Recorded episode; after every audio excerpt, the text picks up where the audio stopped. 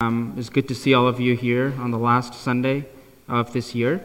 Um, I also just want to say, if you if you're if you if you don't know me or if you're new here, my name is Stanley, and I serve as one of the elders here at Redeemer. Um, if you're not on the email or you're a guest, um, please feel free to fill out one of these cards, and we'll uh, keep you in the loop of all the things that are happening here at Redeemer. There's also a place for prayer requests, so if there's anything that's on your heart that we can be uh, in prayer with you or for you, um, please fill it out and put it out in the um, in the offering box, and we'll definitely pray for you and follow up uh, if you um, would like to do so. So um, that's, I believe, all of the uh, things I need to remind you guys of. Uh, we are actually back in Mark chapter Mark in the book of Mark this week. As we finish our Advent series uh, leading up to Christmas, we're back in Mark, and we'll be spending um, a time in Mark chapter 11, verses 1 through 11 this morning. So feel free to turn to your Bibles there this morning uh, as we kind of look at Mark. And so as we start back in Mark, I believe it will take us up to Easter, where we will it will coincide with the um, crucifixion and the resurrection. So it will be uh, perfect timing, assuming everything goes as planned. Um, but one of the things, uh, kind of as we look at this morning, I wanted to kind of just, uh, I was just thinking as I was reflecting on this uh, on this passage, um, recorded in Mark chapter 11. Around last year, this time, the elders um, here at Redeemer had gotten together, and we were um, kind of looking towards what 2020 had um, in store for us, what God was going to do here at, uh, at Redeemer. 2019 had been such a fruitful year for us. Uh, we were really thankful and so that uh, kind of encouraged us to continue to plan and think and pray to see how God would work at Redeemer in 2020. Right? We came up with these goals that we wanted to see the number of baptisms, number of life groups that we wanted to see uh, um, come to fruition. Uh, we broke those down into, you know, what we want to see in 2020, what we wanted to see in the next two to three years, and even what we wanted to see in the next three to five years. And we kind of thought, prayed, and uh, were hopeful to see what God would do in 2020. Uh, and then 2020 rolled around, uh, and March of 2020 rolled around, and um, we had, you know, if you were if you're not aware of what happened, March 2020, right? Uh, COVID started spreading. Uh, we went into lockdowns, and all of us, uh, all those plans and expectations, kind of got thrown in the back burner. Um, and we were scrambling to figure out what life and ministry would look like in this new era, in this new situation. And thankful as I look back, as I look at 2020, God brought the necessary pieces and the people for us to be able to continue to live stream, continue to record, but also make service available for folks um, and do ministry even in such a difficult year. But suffice to say, 2020 didn't go as planned for us as elders here at Redeemer. Uh, but I, I, can't imagine it went for um, any for anybody as planned. And so, as you look at Mark 11 this morning, I think it's a, a, pertinent story as we think about what the Jews were expecting as we read Mark chapter 11. So, if you remember, up to the story, Jesus had been ministering across the uh, across the nation of Israel, in Galilee and Jerusalem and all of the towns around uh, Galilee. Um, but in Mark chapter 11, uh, we, we see him coming back into Jerusalem. And so the Jews had waited for this Messiah to come. Uh, it, was, uh, it was prophesied in, in the Old Testament by the prophets that this Messiah would come. But they had expectations for this Messiah. He wasn't just going to be any average dude. Okay? They expected that he would usher in a world that would be politically uh, wonderful, that, it would, that they would be provide, all of their needs would be provided, that they all they had to worry about was worshiping God, reading the Torah, studying the Torah, and and worshiping God. They believed that this they would be governed by a king Messiah who was wise, righteous, just, and politi- politically adept. They didn't want to be under servitude under foreign powers. That was the last thing on their mind. This this righteous Messiah, uh, this adept political leader, would come uh, rescue them. Suffice to say, even before we read this passage, if you know anything about the Gospels and what Jesus was up to, the Messiah did not meet the expectations of the Jews, even though they waited for such a long time. Because as, you, as we read, we'll see that Jesus showed up in the most anticlimactic form for them, right? For them, uh, they were, that, that was not what they were expecting. And they were confused by how he called himself the Messiah, but they didn't, it didn't match up with what they were expecting of a Messiah. And so we see that they would end up rejecting him, uh, crucify, ultimately crucifying him for claiming that he was the Son of God. Um, and he, you know how that story ends. But that is kind of what we will look at today as we look at how Jesus did not meet the expectations of the Jewish people as he came and revealed himself as the servant king and also the Messiah. So let's look at Mark chapter 11 real quick as we kind of look at this passage that is traditionally called as the triumphal entry into Jerusalem. So in Mark chapter 11, Mark records here, verses 1 uh, through 11. Now, when they drew near to Jerusalem, to Bethphage and Bethany, at the Mount of Olives, Jesus sent two of his disciples and said to them, Go into the village in front of you, and immediately as you enter it, you will find a colt tied, on which no one has ever sat. Untie it and bring it. If anyone says to you, Why are you doing this? say, The Lord has need of it, and will send it back here immediately. And they went away and found a colt tied at a door outside in the street, and they untied it. And some of those standing there said to them, What are you doing untying the colt? And they told them what Jesus had said, and they let them go. And they brought the colt to Jesus and threw their cloaks on it, and he sat on it. And many spread their cloaks on the road, and others spread leafy branches that they had cut from the fields. And those who went before and those who followed were shouting, Hosanna! Blessed is he who comes in the name of the Lord. Blessed is the coming kingdom of our father David. Hosanna in the highest. And he entered Jerusalem and went into the temple. And when he had looked around at everything, as it was already late, he went out to Bethany with the twelve. So, Mark 11 uh, brings us to a pivotal point in the book of Mark. Uh, because as Jesus, as we, as we see the, uh, as we look at his journey of him going down into Jerusalem, as he's descending from the Mount of Olives on this day, he is setting into motion certain events that will climax at the end of the week with his death on the cross and the resurrection from the dead. The events that we're going to look at today took place sometime around Sunday or so. Uh, scholars estimate it was probably early Sunday afternoon. And by the Friday, the afternoon of that Friday, he would be crucified. And by that Sunday morning, before the sun rises, Jesus would have conquered death, put, de- uh, put uh, um, excuse me, Jesus would have con- conquered death, hell, and grave by resurrecting from the dead. And so this the events that we're reading today kind of is that starting point of what we would call Passion Week.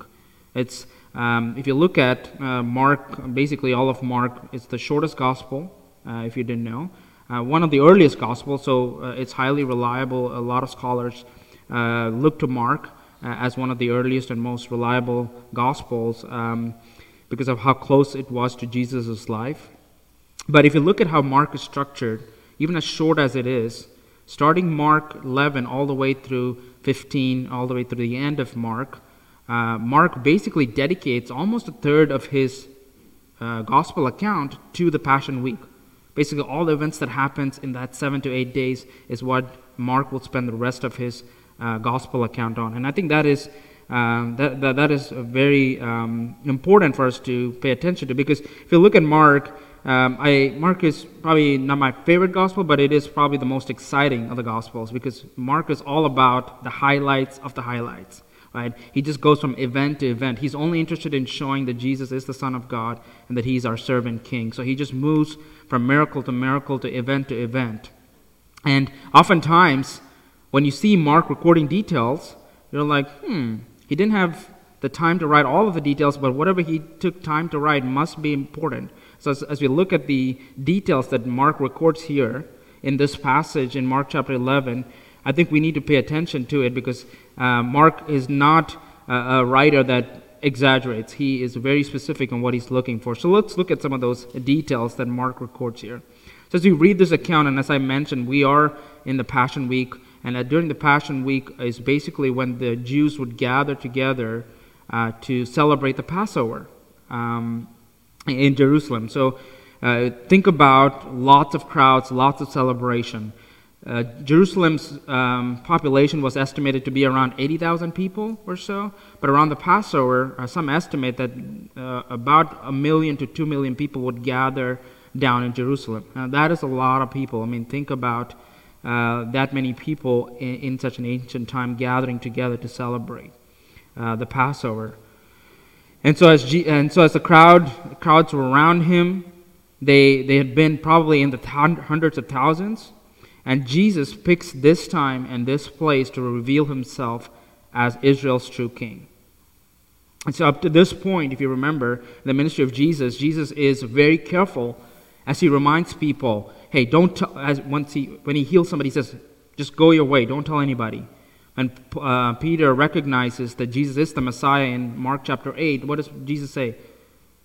Flesh and blood didn't reveal this to you, but don't tell this to anybody.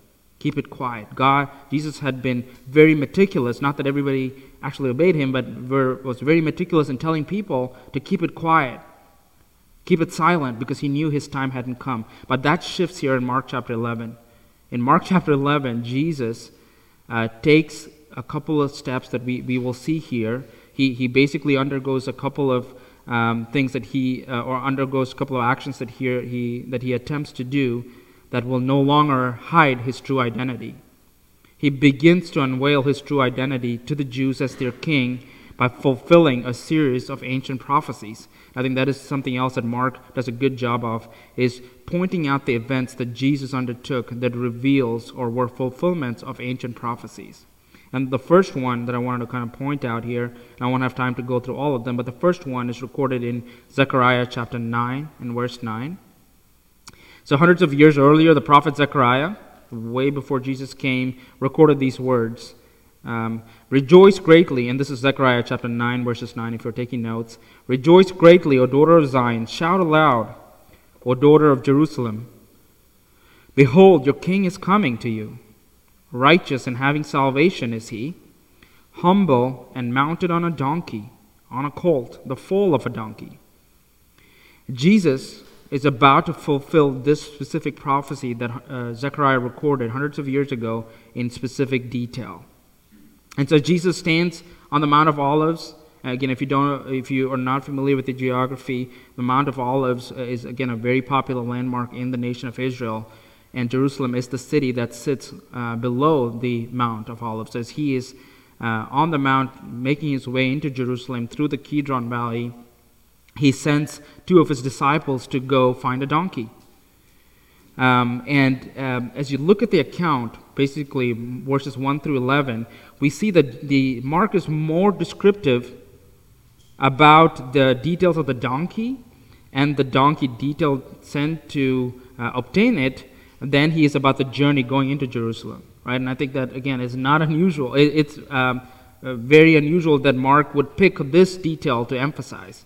So let's look at uh, this uh, event surrounding this donkey um, and how Jesus goes about uh, acquiring this donkey. So he, he tells the disciples, he sends two of them, they are named. Uh, we don't know who, uh, probably because they were not happy about having to go fetch donkey um, and not be part of the procession that was moving into Jerusalem. But he tells them exactly where they will find the donkey and what the people standing around them will tell them. And he gives them specific instructions about the animal and also, he tells them everything that they need to complete the assignment that he had set them out on. And guess what? They find everything as he had told them, uh, as Jesus had said it would be. And so, obviously, the first one of the you know obvious questions that stand out to us here is how did Jesus know? A lot of scholars, and Marcus not doesn't tell us how Jesus knows, uh, but a lot of scholars have different. Uh, uh, theories on what they think or speculate. Uh, some say that he arranged this prior to sending the disciples, uh, which is uh, likely. But my um, reading of the of the text and kind of uh, looking at what what what's happening here, I think Jesus is basically using his abilities as a prophet to be able to foretell what is about to happen. This was an ability that God had given the prophets of Israel to be able to tell what was going to come to the people of Israel. And Jesus here, I believe, is exercising those abilities, uh, and for, uh, especially as to the disciples who are, uh, ex- uh, you know, um, carrying out this uh, commandment that G- or this request that Jesus has given them. But I think uh, this morning I really I want us to pay attention to Jesus' instructions to the disciples. what does he say? Notice what he says in verse 3. He says, The Lord has need of it and will send it back here immediately. The Lord will, has need of it and we'll send it back here immediately. And that is an amazing statement. So, whatever translation of the word Lord that you take, at the very minimal, it is somebody that is a wealthy master, but it can easily mean God or, uh, or, or, Jesus in this case. And so, um, when uh, Jesus tells them, tell them that the Lord has need of it, uh, he is not hiding who he is and his identity, right? But I think it's also interesting and an interesting paradox that the God of the universe that owns and has created everything that we see and know and don't see, that he chooses to partner with us as his creation to fulfill his will. Right?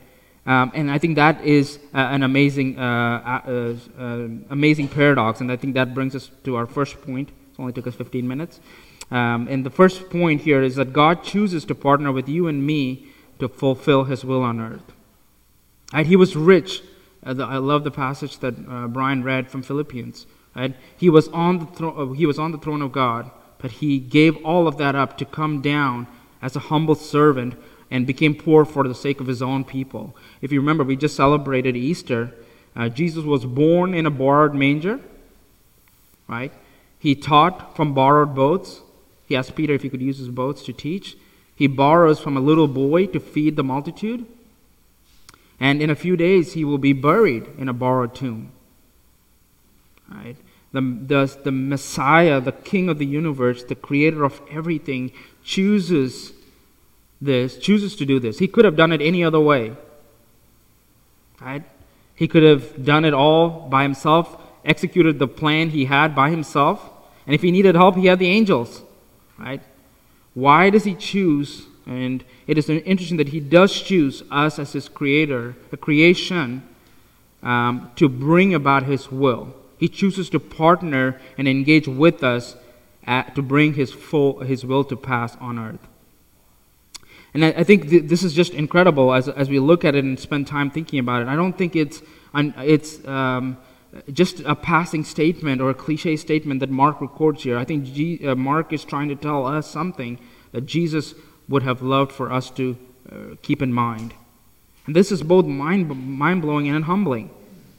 That God has blessed us with this privilege to play a role in history. God interacts with the people around him to bring about his will. Again, he could have designed it any other way. He could have had done it any other way, but he chooses to do it this way. When Jesus teaches us that we're the salt, of the, salt and light of the world, that we are his hands and feet, what is he saying?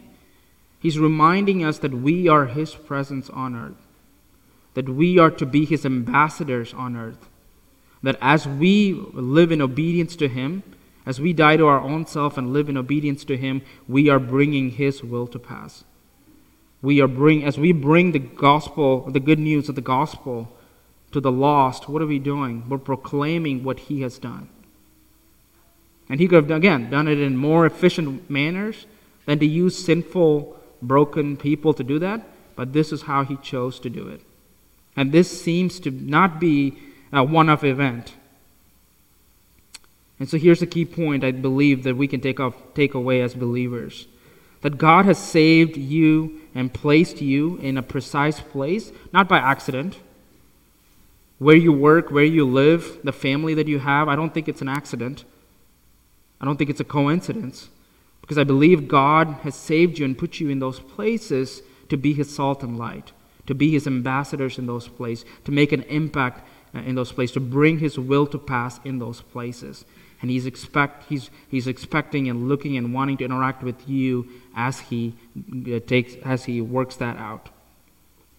So, whatever you find yourselves in whatever situation you find yourselves, whether it's college, work, uh, you know, wherever you find yourselves, uh, homeschooling, school, whatever. I believe that God is calling us to be faithful in serving Him by carrying out our duties because that is what brings Him glory.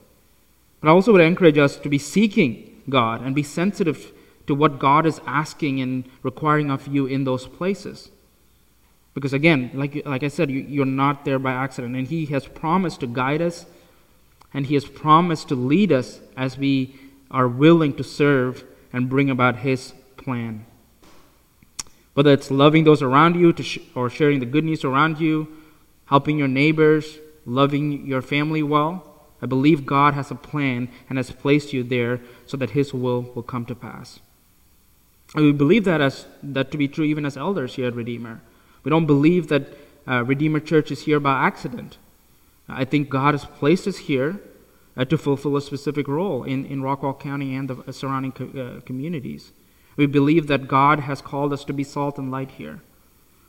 That we, and, and as we pray and think and um, um, wait on God to see what God is doing, that's what we hope to hear. We expect God to uh, bring people here uh, that He wanted us uh, wanted to be part of it, and that we can impact the communities that we live around. So let's move on. Uh, the second point I think that we can we can uh, look at here is to look at Jesus' plans as always being bigger than our expectations. So Jesus' plans are always bigger than our expectations. Let's look at the disciples who are returning with the donkey in verse 7. What do they do? They return to Jesus. And what do they do? They were like, I'm not sure if they forgot to bring a saddle or. Now remember, this is the colt of a donkey, meaning it's, nobody has um, rode, on, rode, on, this donkey before, so it's probably not trained. Uh, but Jesus, uh, because he's the master, is able to do so. But um, either because they forgot a saddle or because they, uh, this is, you know, they're like, that's going to be uncomfortable. Let's put our coats. So they decide to take their coats off and cloaks and put it on the donkey and put it around him on the path, essentially giving him a red carpet treatment. And remember, as we as we think about, uh, again, you might not be familiar with this, and I was until I kind of was looking at this passage. The um, the disciples are actually doing here what would have done, been done to a Israelite king who was appointed to be a new king. So as soon as the, uh, the person was appointed to be a new king, he would have gone through a coronation ceremony. And the coronation ceremony is recorded in, uh, I believe it's Second Kings. We see the people that are around there take their cloaks off, their coats off, and put it on the animal that the king is riding on, or the new king is riding on, and on the ground, so as a sign of respect, as a sign of submission, and as a sign of loyalty. Right? And so um, I actually don't think the disciples actually knew what they were doing. They were probably just reacting to the need in the moment. But because if you look at John's account of this uh, of this story, uh, it says the disciples didn't get what's going on, the people didn't get what's going on, but the disciples, after the resurrection, looking back, it's like, oh, that was what was happening when we were putting our coats and cloaks on the donkey and on the floor, on the ground, I should say. But here we see Jesus as uh, you know the disciples performing the same ritual for Jesus as he begins to reveal himself as the king of Israel. And Jesus climbs on this donkey and they start down this mountain. As the procession approaches Jerusalem, there are a few things that are symbolized here that I think are important for us to keep an eye on. First, uh, it's unusual for people uh, coming for the Passover to be riding an animal. They would have uh, very likely done this by foot. And actually, if you if I'm not mistaken, this is probably the only place where we see Jesus riding on an animal. Right? Everywhere else, he is throughout his ministry has been uh, walking or has been uh, tra- uh, traveling by foot or uh, on a boat that is caught in a storm or sinking or something to that effect. Right? He's, this is probably the only time that we read him riding on a donkey's back uh, as he makes his uh, journey into Jerusalem. So this would have been an unusual sight. Uh, and, and for people that were familiar with the Torah and would have been familiar with Zechariah's writing, would have been like, that is unusual. For um, a rabbi, right? Remember, now he's not unknown in these areas. He had just uh, healed Bartimaeus. If you looked at um, right before the Advent series, we looked at that passage. He had raised Lazarus from the dead in Bethany, right? So this is he's not an unknown figure, in, but he's not maybe not known for what, what he is is un, unfamiliar to the people, but he, him being there is probably not. Uh, is probably something some probably would have been familiar to the people around him. And so Jesus, riding on this donkey, uh, as the servant king walks into or rides into Jerusalem. Uh, one com- commentator that I was reading notes that when the Israelite kings showed up for war and to conquer a people, they rode in horses and chariots. But when they came in peace, they rode donkeys. And so Jesus, riding on a donkey, not only fulfills the prophecy in Zechariah, but he would have been to the people around, looking around be like, okay, that's interesting, as he comes down this uh, path. Now, I think um, if you're interested in, you can look at a parallel passage in Revelation chapter 19 where Jesus comes back for his second coming. What is, how does John see uh, Jesus coming back in? If you look at Revelations 19 and verse 11, how does he come back? Well, John says, I looked at the clouds and I see what? A white horse and somebody in white garments coming down. And so when Jesus comes back to wage war on sin and to complete it, he will come down in a horse. That's what the Israelites were hoping for on this day. But on this day, he comes as a servant king. Uh, and if so, I think it's worth looking at the reactions of what the people were expecting. Let's, let's look at a couple of groups. Let's look at the Jewish people that, have been, that, that would have been witnessing what was happening, the Jew, uh, religious leaders, the Pharisees, how they would have seen this, and the Roman soldiers who would have been uh, guarding the temple or, or been, been around there. Uh, we don't see the accounts of the Pharisees and the Romans in this passage in Mark's account, but I would encourage you to read the parallel passages in the other synoptic gospels, in John and uh, Matthew and, Matthew and Luke, uh, where we see that the Pharisees, uh, let's look at them first. The Pharisees say, Tell Jesus, why are these people proclaiming you? What do they say? Hosanna. They call him the king after David. The, the Pharisees are like, What are they doing? Why are they proclaiming you as king? Ask them to be quiet. And what does Jesus say? Jesus says, If they keep quiet, what? The rocks and the stones, they will, they will come alive and shout my praises. That didn't go over so well for the Pharisees. What about the Romans? Again, we don't, we don't see it in this passage, but if you look at the context of how Rome, what a Roman triumphal procession would have looked like, it would have been massive. Chariots and horses and elephants would have been in this, in this procession. They would have uh, brought their prisoners of war in chains um, through the, through the uh, triumph, as part of the triumphal journey. Uh, before uh, before we had Ezra, it was kind of a last trip before we had our kids. Uh, Lindsay was like, "Let's do a trip uh, before we have kids because we're probably not going to leave in a little while. So let's go do this trip." So we we got the chance to go visit Rome. And if you go to Rome today uh, and go to the kind of what they call the Roman Forum, you'll notice these huge arches that are called triumphal arches, and each of them, one of each of them, are built. Uh, celebrating or commemorating a, a war that was won by the Romans.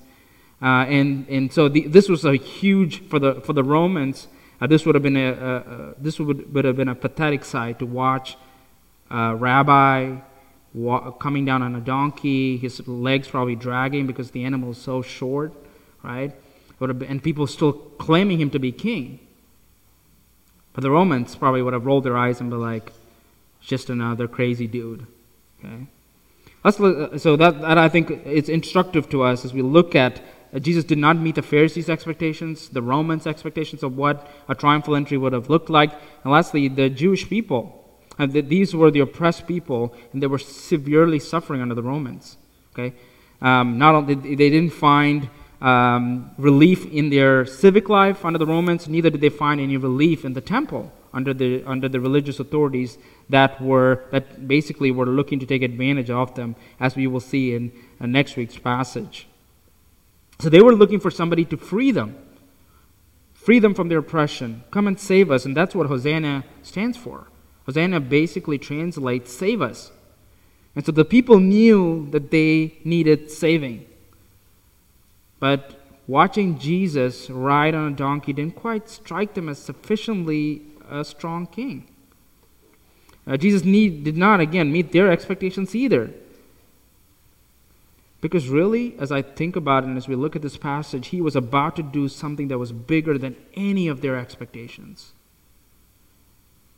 Because Jesus' plans are always bigger than our expectations. So here's the second takeaway as we ponder and as we consider the various reactions.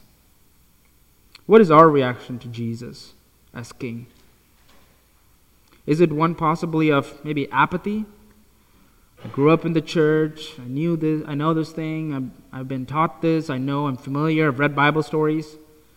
Even even Ezra, at, um, we've been trying to do this Advent series. Has been reading through the uh, Jesus Storybook Bible, and uh, it doesn't matter what story we read. He knows that the right answer to our questions is Jesus. Uh, for him, he says, "Baby Jesus," you know, "Baby Jesus." That's basically his answer, right? Uh, and while that's you know, it's heartwarming. Uh, it's uh, not sufficient for us to see Jesus as just something cute and cuddly. Okay. So I think it's, it's, it's dangerous at times that sometimes our reaction can be apathetic because we're familiar and we know this. It could be one of disappointment, right? 2020 has not exactly been the best of years, right? Uh, maybe your expectations were not met, loss of uh, a loved one, loss of a job, loss of a child, infertility, whatever it may be, loss of relationships as we've all gone um, into quarantine and self social distancing. Or maybe disdain. Because this idea of a king over our lives is not something we can stomach. And the cost of what it requires to follow Jesus might be too high than we're willing to pay. But I think it's worth looking at and reflecting on what our reactions are to this idea of Jesus as King of our lives. And what about the expectations that we hold about what Jesus is, who Jesus is, what he, what he needs from us, what we need from him? Well, you know, Jesus uh, is our loving Father. I think sometimes our expectations of him and about him can hold us back from worshiping him for who he truly is. I think it can prevent us from interacting with Jesus and celebrating Him as King. So, what expectations are holding us back, or holding you back and me back from surrendering wholly to Jesus and trusting Him for the outcome? Whatever the, whatever the circumstance is. The Jews were hoping that He would change their circumstances. But Jesus came to save. Uh, Jesus came. To, uh, Jesus' expectations was much bigger than that. As you listen to this morning, do you need to surrender those reactions to Jesus, those expectations to Jesus? Because, again, He's bigger and more able than our, ex- our expectations and circumstances. And believe it or not, even 2020 did not catch Him by surprise. For the third point, as we kind of come to a wrap up here, let's look at the end of, pas- of this passage at verse 11. What do we see here? Jesus is, ma- is now at the temple. Okay. We see the proclamations from the crowds that they recognize Jesus as their king, or at the very least, at least a prophet, a popular prophet. He's doing all these things that fulfill these prophecies. But I think they were mistaken to see that Jesus came to save them from their oppressors. Because as you can see, as Jesus has this large procession, there's people uh, you know, praising him, proclaiming him, and then it just fizzles out. The crowds disperse because they didn't jesus didn't meet their expectations he was not the king that they were hoping for the crowds had lost interest and they went about their own business they didn't really need anything from jesus at the temple. They knew what was expected of them at the temple. They were going to do their sacrifices. The priests were going to do their thing. But they didn't they didn't expect what jesus would do next. Because as we as we will look at la- next week, and I won't go too much into or steal much of Shannon's thunder, but as you look at this, um, the following passages or the rest of Mark 11, uh, Jesus begins first by cleansing the temple. That's not what the Jews were expecting. They were expecting for him to take care of the Romans, those other people. But Jesus begins at his own house. Now, it, it had to be strange, right? He shows up at the temple. The structure exists to worship Him, to celebrate Him. And there's people there just going about their business, offering sacrifices, uh, the priests doing their rituals.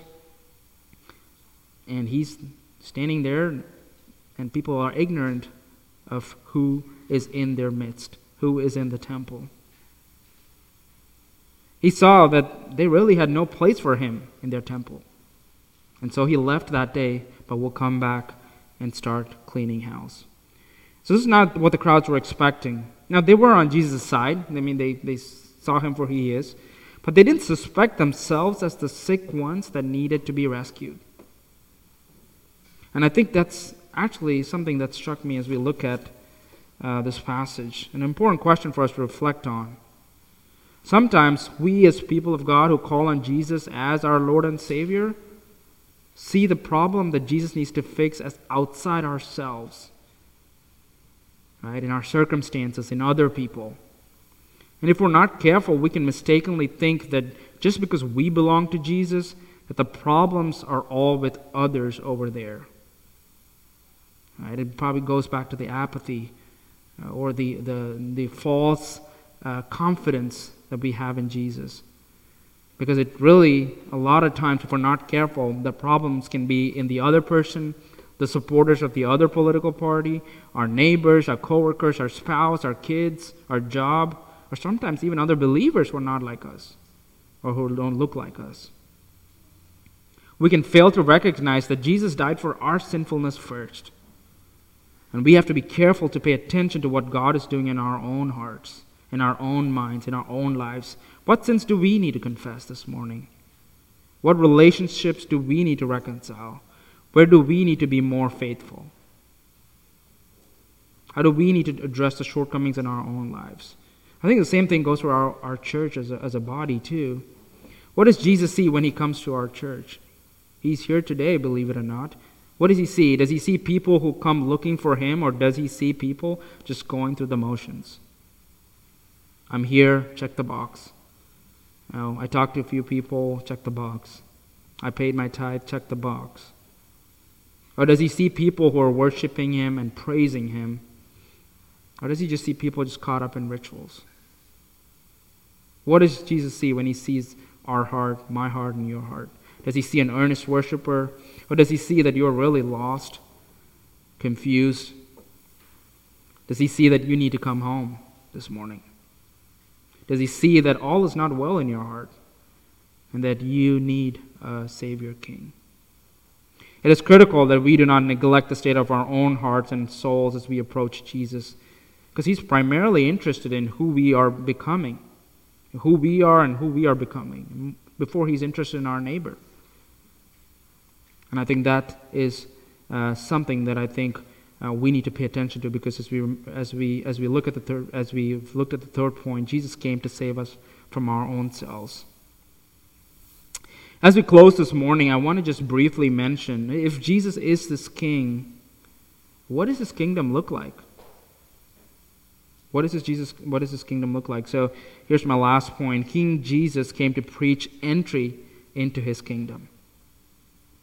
Um, as Americans, uh, we're not fond of kings and kingdoms, right?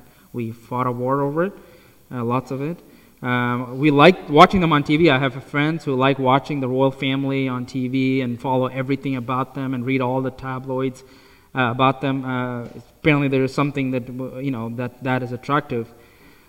Uh, but we like following their lives. We don't want just we just don't want them to rule over our lives, right? It's basically the, the summary of it. Um, but I grew up in a country, some of you might know, I grew up in a country called Oman. Uh, it's in the Middle East.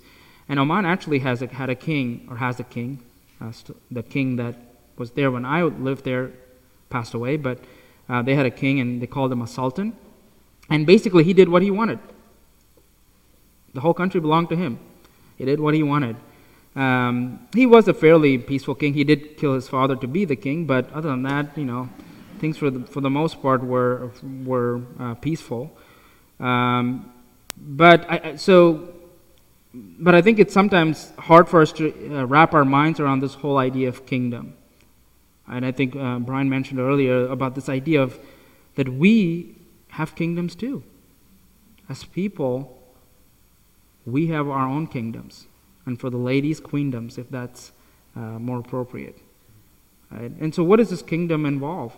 Basically, your kingdom is everything that you have control over. Your kingdom is everything that you have say over.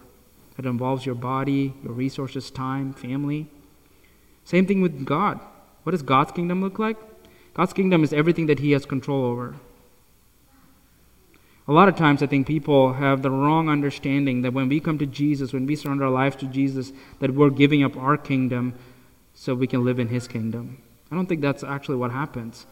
When we confess God as our King and Lord and Savior, what we're doing is we're surrendering or submitting our kingdom and bringing it under His kingdom. Where we rule our kingdoms the way He would have ruled it if He owned our kingdoms or if He were us. We don't live our lives just unattached and just the way we want, but rather we live by His guidance, by His Holy Spirit, and under His uh, rule. We learn to manage our resources, steward our bodies, our money, time, our relationships, all under His guidance. That's what it means to live in God's kingdom. We rely on Him for the outcomes. So, as you think about, um, you know, God as provider in this kingdom, what does that mean? What, what do we mean when we say God is our provider? It means that while my job is what pays my salary, at the end of the day, whether I have my job or not, God is my provider. Why? Because I live in His economy, I live in His kingdom, and He has promised to care for me. So I don't have to um, do anything that goes against His commandments, because whatever the outcome, God is in charge. And that is what I th- believe it means to live on, in God's kingdom and for you to exercise your kingdom under Him, under His guidance. There's so much more I can say about this, um, but I don't have time to do so. I will end with this. Even as people in Jesus' day did not see Jesus as the real king, as believers, we can sometimes be distracted by our own circumstances, by our own expectations. Right? It can cloud our judgment who, who, who Jesus is. Sometimes we only call Jesus as king for namesake, or that's because what the Bible says, so that's the right Sunday school answer. But in reality, and all for all practical purposes, we might just be living our lives the way we want to, running it the way we want to, without submission to how God wants to rule our lives. So let's let's fight against this tendency. Let's not allow our expectations and circumstances to cloud who Jesus is as our true and servant king. Let's pray. Father, we thank you for this morning. Uh, thank you for this story. Thank you for the journey that you start, um, that we read about this morning, as you make your way down into Jerusalem. You will be tested, tried, and confirmed as the true lamb that will be sacrificed on Friday. Just as uh, the Passover lamb would have been picked on Sunday, you, you walk into Jerusalem as the eternal lamb. And we are grateful as believers for that sacrifice, for that journey. We pray this morning that our hearts are not apathetic, are not discontent, are not um, disappointed or have any disdain towards you as King, but rather we happily and joyfully proclaim you as King of our lives and that we surrender everything that we are and uh, everything that we will become to you and under your guidance. We trust that you are a good and loving King and that in, in you we can trust wholly our lives. We pray that uh, for the folks that have that don't know you as King, that they uh, would be oh, these words would convict them, that it would uh, plant seeds, would be watered, that people's eyes will be turned to you, even as my eyes have been turned to you as I've prepared for this passage.